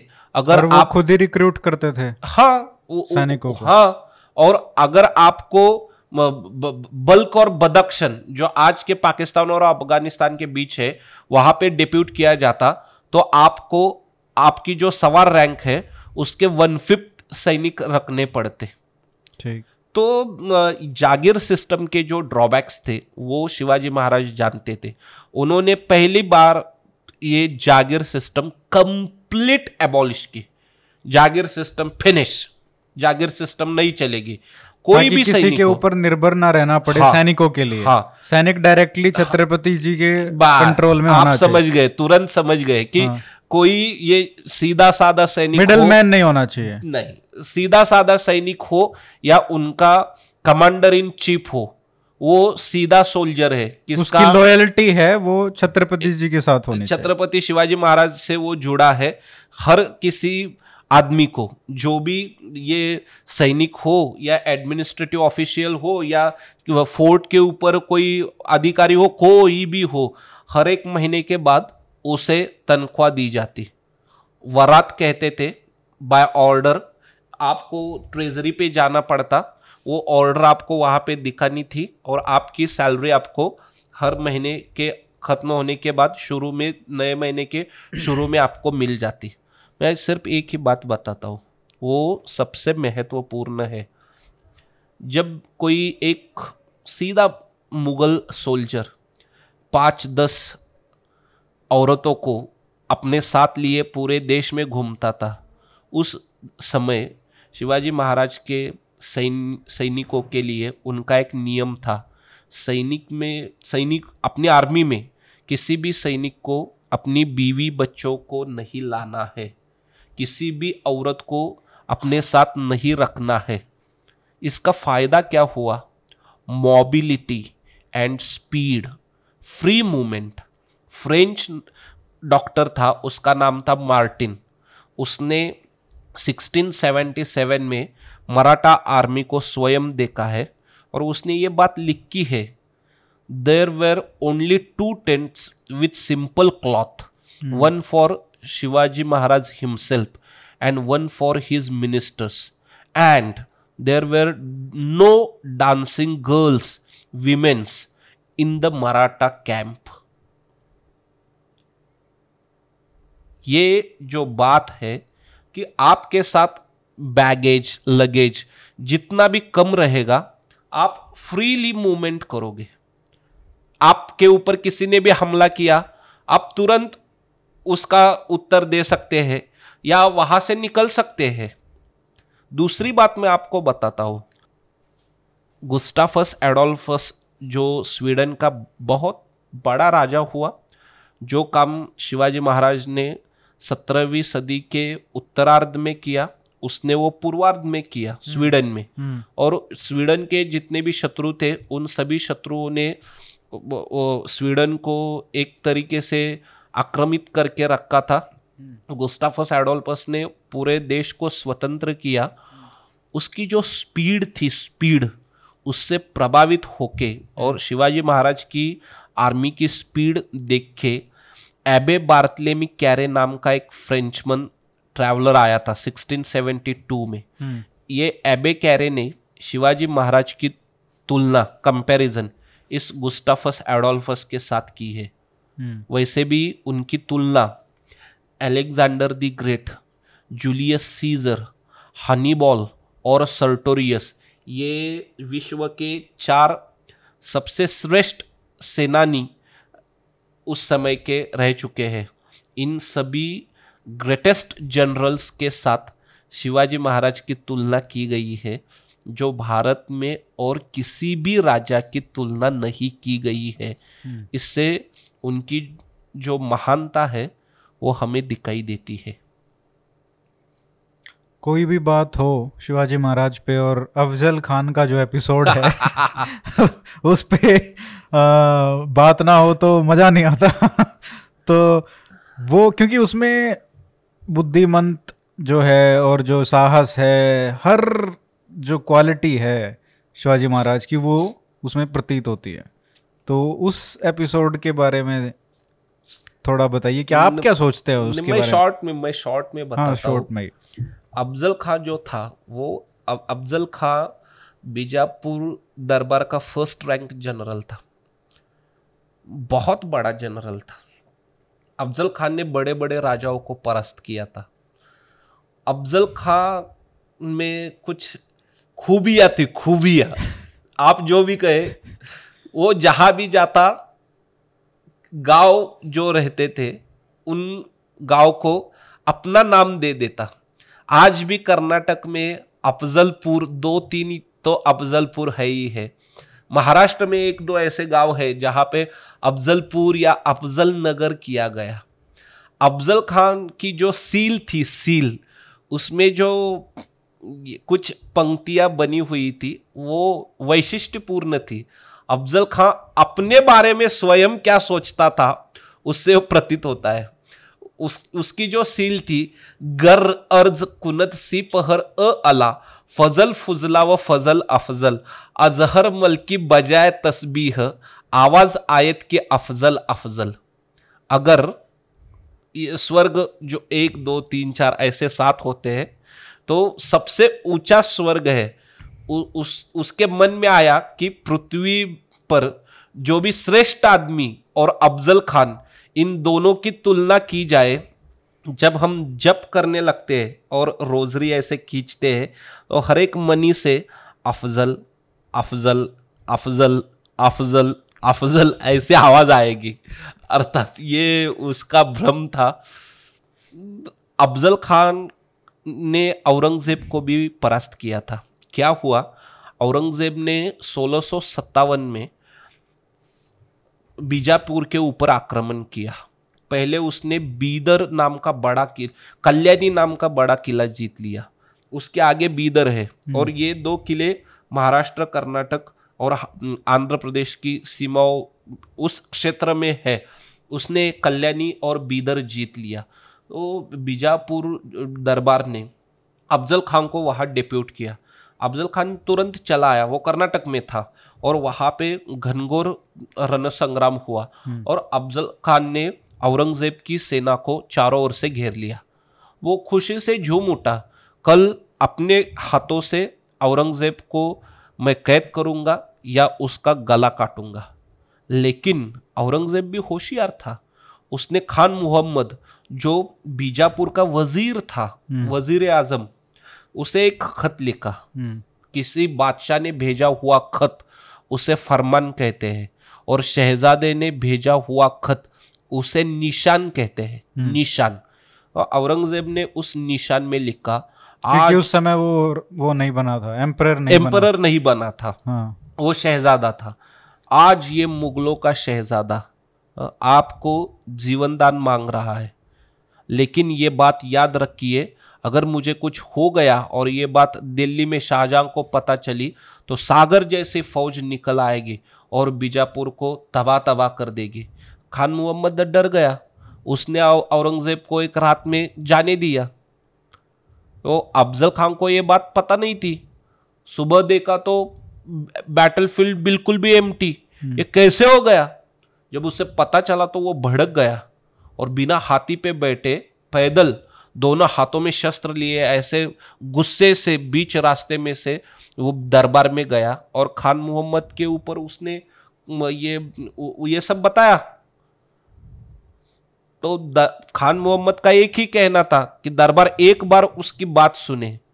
जैसे ही खान मोहम्मद मक्का दरवाजे से अंदर आया, उसके ऊपर इतने घाव किए गए, उसकी डेड बॉडी दफन करने के लिए किसी टोपली में ऐसे ये सब पीसेस उसके किसने किया? ये अफजल खान ने, बीजापुरी सैनिकों ने किया। अच्छा। अफजल खान ने उसके खिलाफ जो कंप्लेंट की थी उसके कारण किया। खान मोहम्मद को मारा गया। उसकी जो तारीख थी वो दस नवंबर सोलह सौ सत्तावन थी। उसी तारीख को लगभग दो वर्ष बाद शिवाजी महाराज ने अफजल खान को पाँच मिनट में ठोक दिया।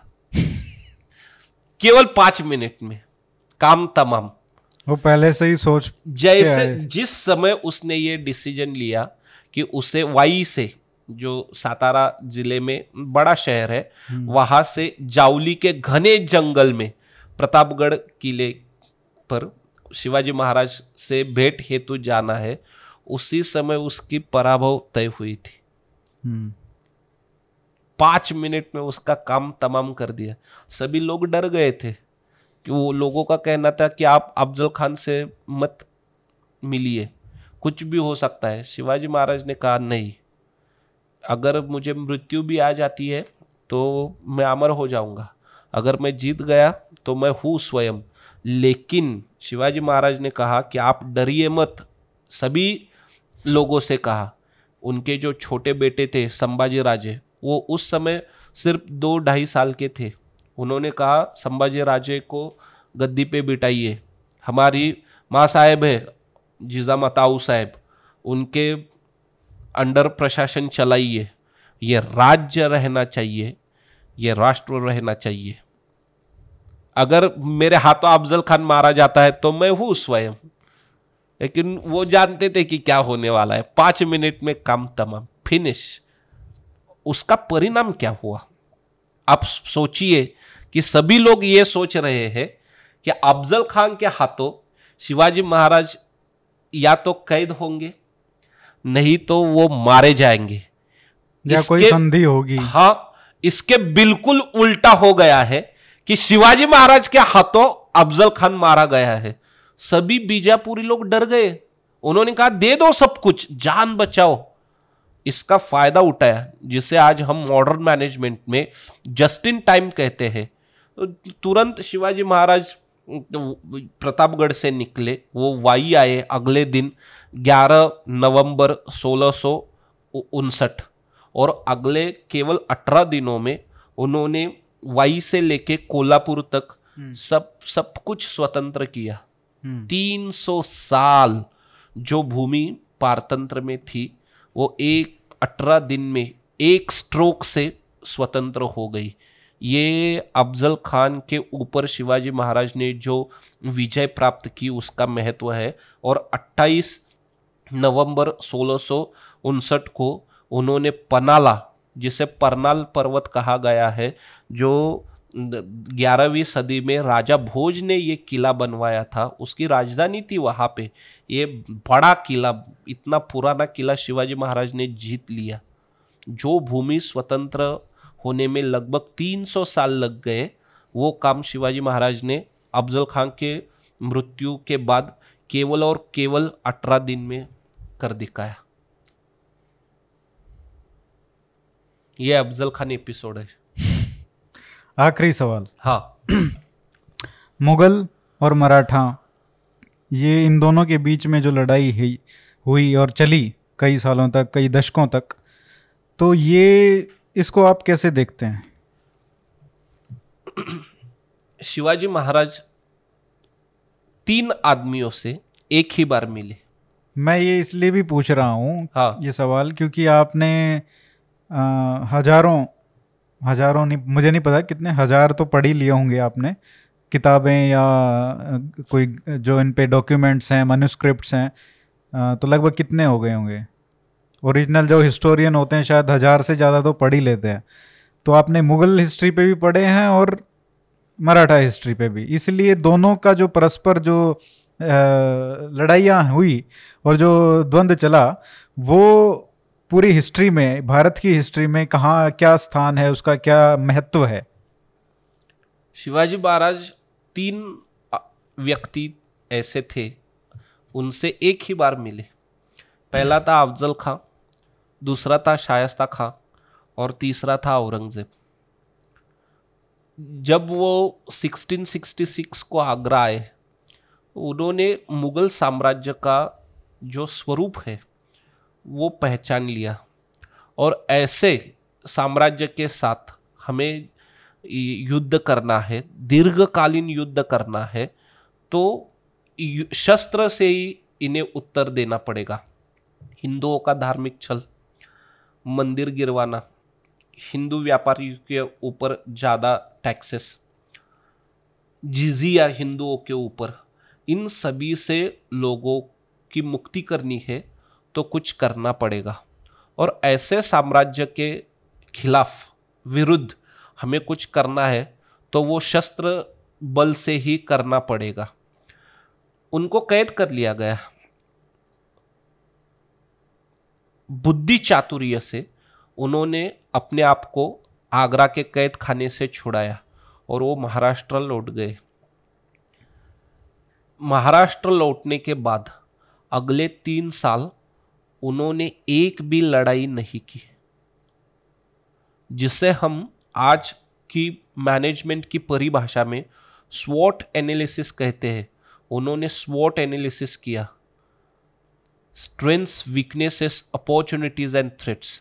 अपने आप को मुगलों के साथ कंपेयर किया, उनकी स्ट्रेंथ्स क्या है, उनकी वीकनेसेस क्या है, उन्हें मिलने वाली अपॉर्चुनिटीज़ कौन सी है और उन अपॉर्चुनिटीज़ का वो फ़ायदा नहीं उठाते तो कौन से संकट उनके ऊपर आने वाले हैं। इसका ठीक ढंग से अध्ययन करने के बाद पहले उन्होंने अपनी कैवलरी बढ़ाई, एक लाख कैवलरी थी। इन्फेंट्री बढ़ाई, एक लाख इन्फेंट्री थी। रेवेन्यू बढ़ाया, वर्ष का जो रेवेन्यू था वो लगभग फोर करोड़ रुपीज़ था। और एक समय उनके मन को ऐसा लगा कि हम अब मुगलों के खिलाफ एक दीर्घकालीन युद्ध के लिए तैयार हुए हैं। उन्होंने तानाजी मालुसरे, ये जो उनके बड़े सरदार हुए, उनको कहा कि आप जाइए और सिंहगढ़ जो पुणे के पास दक्षिण की ओर स्थित बीस किलोमीटर स्थित ये बड़ा दुर्ग है, वो दुर्ग जीत लीजिए। तानाजी मालुसरे वहाँ पे गए, उन्होंने सिंहगढ़ जीत लिया लेकिन उनकी मृत्यु हुई। शिवाजी महाराज दुखी हुए, उन्होंने कहा कि एक गढ़ जीत लिया लेकिन मैंने एक गढ़ गंवाया, एक दुर्ग गंवाया। वहाँ से मुगलों के साथ जो युद्ध शुरू हुआ वो अगले सैंतीस साल तक चला। चार फरवरी सोलह सौ सत्तर को ये लड़ाई शुरू हुई। शिवाजी महाराज ने जब मिर्ज़ा राजा जयसिंह के साथ पुरंदर की संधि की तो मुगलों को तेईस किले दिए गए और शिवाजी महाराज के पास बारह थे और कुछ होंगे बीस पच्चीस। जब ये लड़ाई शुरू हुई वहाँ से जो मालिका शुरू हुई सोलह सौ सतहत्तर के मई में तेरह तारीख को शिवाजी महाराज ने जिंजी का दुर्ग जीत लिया। जिंजी कहाँ है आप जानते हैं, चेन्नई से भी दक्षिण की ओर एक सौ पचास किलोमीटर स्थित ये बड़ा दुर्ग, तीन किलो का एक दुर्ग बना है। राजगिरी, चंद्रगिरी और आ, और एक नाम है अभी मैं भूल रहा हूँ, तो इन तीन किलो का वो दुर्ग बना है। वो दुर्ग मराठाओं ने जीत लिया। और जब जिस शिवाजी महाराज का निधन हुआ उस समय मराठाओं के पास दो सौ चालीस दुर्ग थे। कौन सी भी स्थिति में अगर मुगल मुगलों का आक्रमण होता है और शिवाजी महाराज ना रहते हैं तो उस आक्रमण के खिलाफ क्या स्ट्रैटेजी होनी चाहिए, उसी स्ट्रैटेजी के साथ उन्होंने अपना ये सब राज्य किया। ये दस साल शिवाजी महाराज का नेतृत्व, शिवाजी महाराज के मृत्यु के बाद छत्रपति संभाजी महाराज का नेतृत्व, नौ साल उनकी राजकीय कारकिर्द रही। उनकी मृत्यु के बाद उन्हें जिस तरीके से मारा गया, सभी मराठा एक मन में ठान लिए कि कुछ भी हो हमें मुगलों को परास्त करना है, औरंगजेब को परास्त करना है। अगले ग्यारह साल छत्रपति राजाराम महाराज के नेतृत्व में और अगले लगभग सात साल महारानी तारारानी साहब उनके नेतृत्व में मराठा औरंगजेब के विरुद्ध जूझते रहे। सोलह सौ सिक्सटीन एटी नाइन में मराठाओं की राजधानी रायगढ़ भी मुगलों ने जीत लिया। फिर भी मराठा थके नहीं, झुके नहीं, रुके नहीं। उनका राजा मारा गया, उनकी राजधानी चली गई, उनकी भूमि तक छीन ली गई, लेकिन फिर भी वो मुगलों के खिलाफ जूझते रहे। और बीस जनवरी सत्रह सौ छह को औरंगजेब नगर लौट गया। लगभग पच्चीस साल बाद सोलह सौ बयासी में पंद्रह मार्च सोलह सौ बयासी में वो औरंगाबाद आया था। वहाँ से बीस जनवरी सत्रह सौ छह को वो नगर लौट गया। नगर के पास भिंगार है। वही एक साल बाद उसकी बीस फरवरी सत्रह सौ सात को मृत्यु हुई। और ये जो दीर्घकालीन संघर्ष चला मराठा और मुगलों के बीच, ये औरंगजेब की मृत्यु के पश्चात मुगलों की हार के साथ और मराठाओं की जीत के साथ समाप्त हो गया। सैंतीस इयर्स विश्व में ऐसा कोई भी देश नहीं होगा, ऐसा कोई भी पक्ष नहीं होगा कि जो अपनी मातृभूमि का, अपने देश का संरक्षण करने के लिए इतने वर्ष तक संघर्ष कर रहे हैं लोग। सैंतीस इयर्स। आप क्या कह सकते हैं, कॉर्पोरेट प्लानिंग, कॉर्पोरेट प्लानिंग तो पांच दस पंद्रह बीस साल की होती है, थर्टी सेवन ईयर्स। लेकिन मराठाओं ने अंत में औरंगजेब को परास्त किया और जीत प्राप्त की। ये मुगल मराठा संघर्ष है और इसी दृष्टिकोण से हमें इस संघर्ष को देखना चाहिए। एक ही उदाहरण बताता हूँ और हम यहाँ पे रुक जाएंगे। एर्नोल्ड टॉयम्बी नाम का एक बड़ा हिस्टोरियन हुआ, स्टडी ऑफ हिस्ट्री, बहुत अच्छे वॉल्यूम से, बहुत सारी संस्कृतियाँ विश्व में बनी, लगभग बीस पच्चीस संस्कृतियों का अभ्यास करने के बाद एर्नोल्ड टॉयम्बी ने एक थियोरी डेवलप की। उस थियोरी का नाम था challenge and response theory. Arnold Toynbee ने कहा था कि किसी भी समाज को एक चैलेंज को फेस करना पड़ता है और वो समाज, वो देश या वो संस्कृति उस चैलेंज को कैसे फेस करती है, उस चैलेंज रिस्पॉन्स करती है, रिस्पॉन्स देती है, उससे उस समाज का भविष्य निर्भर होता है। भारतवर्ष ने वो जो चैलेंज फेस किया वो चैलेंज है औरंगजेब की पॉलिटिकल करियर, जो पाँच जून पाँच जून भी नहीं, उसके पहले इक्कीस पाँच जुलाई सॉरी इक्कीस जून सोलह सौ अट्ठावन में शुरू हुई। औरंगजेब ने अपना नॉमिनल कोरोनेशन किया, अपने आप को बादशाह घोषित करने के लिए। वहां से जो उसकी करियर शुरू हुई as an emperor of the Mughal empire, और बीस फरवरी सत्रह सौ सात को उसकी करियर खत्म हुई। ये जो उनचास इयर्स ऑफ औरंगजेब्स रीन है, इसको अगर हम देखें चैलेंज स्वरूप तो रिस्पॉन्स क्या है।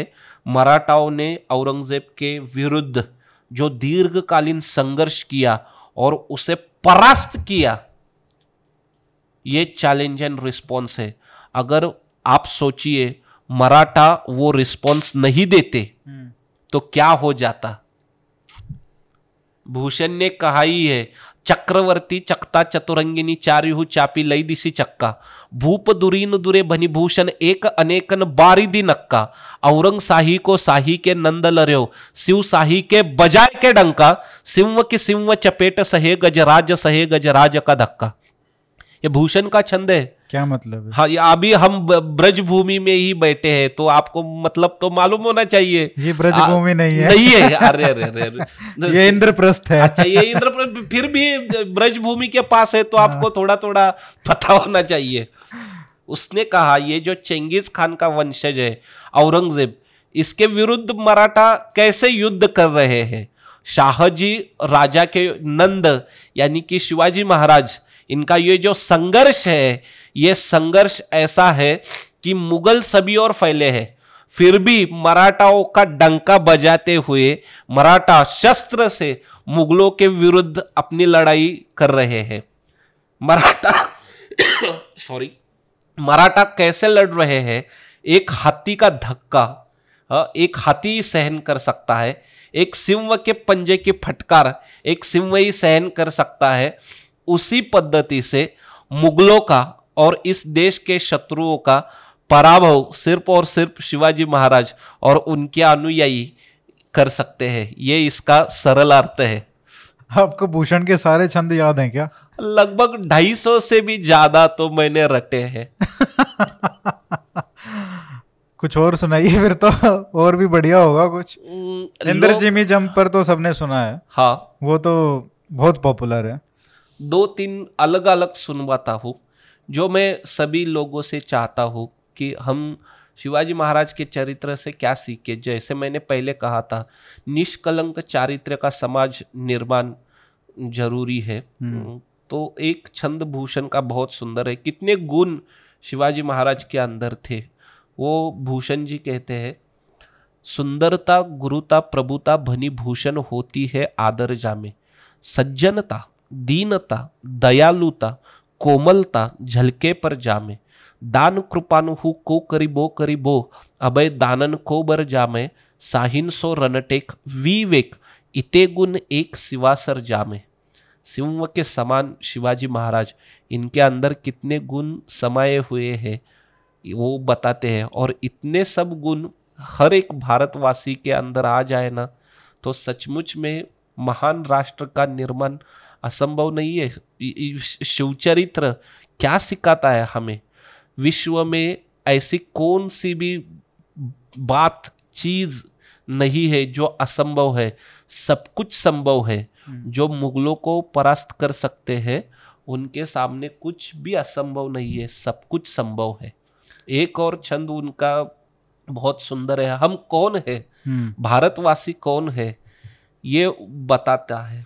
उन्होंने कहा है, बिन चतुरंग सैन्य बानरनी लेके बांधी बारीदी को लंका रघुनंदन जराई है, भारत इकेले द्रोण भूषण से लाखों भट जीतलीनी नगरी बिराट कै बड़ाई है।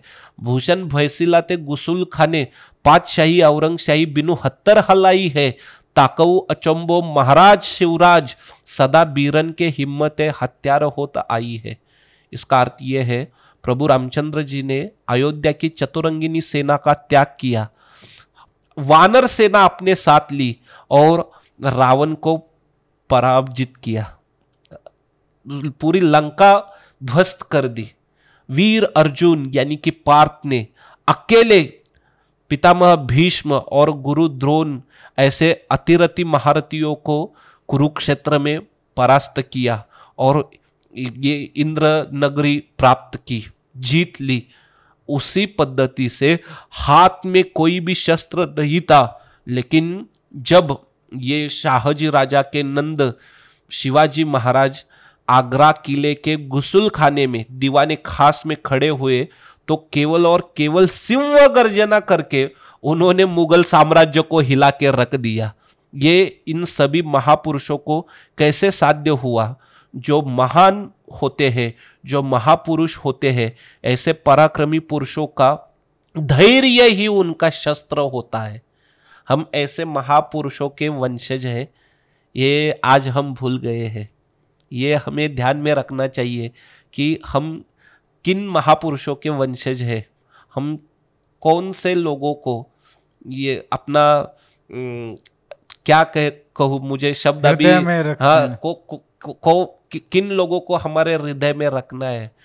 ये सब बातें हैं। तो शिवचरित्र से यही एक सीख है। एक ही छंद कहता हूँ और यहाँ पे हम रुक जाते हैं। इस छंद का अर्थ तो इतना बढ़िया है कि भारतवासी क्या सोचते हैं ये भूषण बताता है। भूषण जी ने कहा है, ब्रह्म के आनंद से निकसे ते अत्यंत पुनीत तिहुपुर मानी, राम जुधिष्ठिर के बर में बल बीम की हु व्यास के संग सुहानी, भूषण यो कली के कवि रायन रायन के गुण गायन सानी, पुण्य चरित्र सिवासर जे बरमाय पवित्र हुई बरबानी। इसका अर्थ ये है, ये जो वाणी है ये ब्रह्मदेव के मुख से ही निकली हुई है, इसके कारण ये तीनी लोगों में पावन हुई है। राम, युधिष्ठिर, बलभीम और भगवान श्री कृष्ण का गुणगान गाने के कारण वाल्मीकि और व्यास इनकी वाणी पावन हुई है। लेकिन मेरी यानी कि भूषण की वाणी कलयुग के जो और नृप नरेश थे उनका मैंने गुणगान किया था, इसके कारण अपावन और मलिन हो गई थी। अब वो वाणी शिवाजी महाराज जैसे सागर में डूब गई है, नहाई हुई है, और मैंने अब शिवाजी महाराज का गुणगान किया है, इसके कारण वो वाणी फिर एक बार पावन हुई है। जो भाव भूषण जी के मन में है, जो भाव आपके मन में है और जो भाव मेरे सभी देशबंधु और भगिनियों के मन में है, वही भाव मेरे भी मन में है। धन्यवाद। इसमें आखिरी सवाल एक ये है, आपने इतना अच्छा बोला कि मैं रोक रोक नहीं पा रहा हूँ कोई सवाल पूछने के लिए। तो बहुत सारे लोगों को लगा होगा कि ये प्रश्न रह गया, ये रह गया, लेकिन अभी समय भी हो गए हैं। तो बस आखिरी में, क्योंकि हम ये पहला, मैं ये बताना चाहूँगा सबको कि ये पहला रिकॉर्डिंग है। इसके बाद जब आपकी पुस्तकें आएंगी, जैसे जैसे मेरे ख्याल से तीन चार पुस्तकें तो इसी साल आने वाली हैं। बिल्कुल। तो जून में ही है, अगले हाँ, महीने जून में। तो उस पुस्तक का क्या नाम है? The legacy of Chhatrapati Shivaji, kingdom to empire. तो किंगडम टू एम्पायर, इस पे हम एक अलग रिकॉर्डिंग करेंगे। उसके बाद शायद एक फोर्ट्स पे भी आने वाली है, forts architecture of Chhatrapati Shivaji. तो इस पे भी, और उसका कंपैरिजन भी हम देखेंगे। बिल्कुल। आ, और फोर्ट्स से हाँ, देश भर में हाँ, उस पे एक स्पेसिफिक अलग रिकॉर्डिंग करेंगे। उसके बाद एक तीसरी भी एक पुस्तक थी ना, हाँ, economy of the Maratha kingdom. हाँ, इकोनॉमी ऑफ मराठा किंगडम, तो उस पे भी करेंगे। और एक औरंगजेब पे स्पेसिफिकली, या मुगलों पे भी कर सकते हैं, उसमें एक औरंगजेब एक बड़ा पार्ट हो सकते हैं। बिल्कुल। तो इसी प्रॉमिस के साथ आ, कि आप आते रहें दिल्ली। बहुत बहुत टाइम से आपका वेट कर रहे थे और फाइनली ये संपन्न हो पाया। बहुत बहुत धन्यवाद sir, thank you so much. Thank you. नमस्कार। नमस्ते।